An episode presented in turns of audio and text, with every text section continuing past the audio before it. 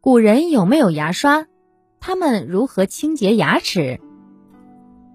我们现代人保持口腔卫生，可以用牙刷、牙膏、牙线、牙签和漱口水等等。那么古人也有类似的工具吗？虽然秦汉时期就已经出现牙签的雏形，但是并不普遍。含漱法更简单些，就像我们现在用漱口水一样。从三国两晋南北朝开始，古人已会用盐水来清洁牙齿。唐代医学家孙思邈在其著作《千金方》里说，每天早上放一点盐在嘴里，用温水含着，可以使口齿牢密。除了盐，还可以用浓茶。宋末元初的养生书《三元参赞延寿书》里记载，饮食完毕用浓茶漱口。既可以去油腻，又可以去齿中肉。据现代药理分析，茶叶中除了有维生素外，还有单宁和少量的氟化合物，有抗菌和杀菌的作用。除了盐和浓茶，还有用酒漱口的。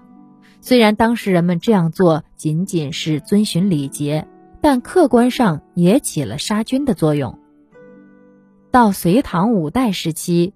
开齿法开始流行，开齿法主要有手指开齿法和羊脂开齿法。手指开齿法出现在晚唐的敦煌壁画中，古人用右手中指蘸些盐或者药物抹在牙齿上刷。用羊脂刷牙是从印度传入的，使用方法有两种，一种是将羊脂嚼成细条状。用来剔除牙齿间的残留物，兼具牙刷和牙签的功能。另一种是用杨枝蘸药刷牙。古医书中说，将杨枝的一头咬软，蘸了药物开牙，可使牙香而光洁。除了杨枝，槐枝、桃枝和葛藤等也有苦涩辛辣的味道，所以也可以用来刷牙。到了北宋末年。每天刷牙，早晚刷两次牙已经成了常识，出现了各种各样的开齿药。宋代医书方《太平盛会方》里载有一种药膏法，将柳枝、槐枝和桑枝放在一起煎水熬膏，再加入姜汁和细辛末等，这可以算是现代药物牙膏的雏形。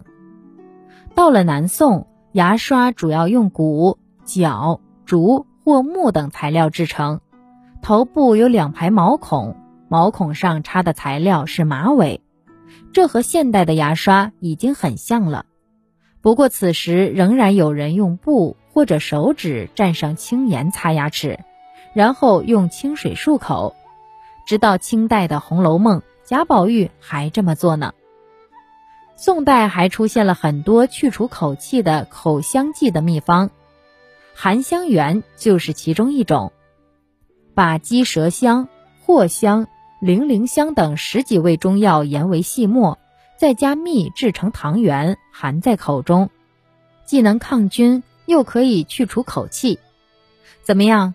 古人很聪明吧？您刚才收听的是《身体生命》。中华文化十万个为什么，同名图书由中华书局出版，演播清茶。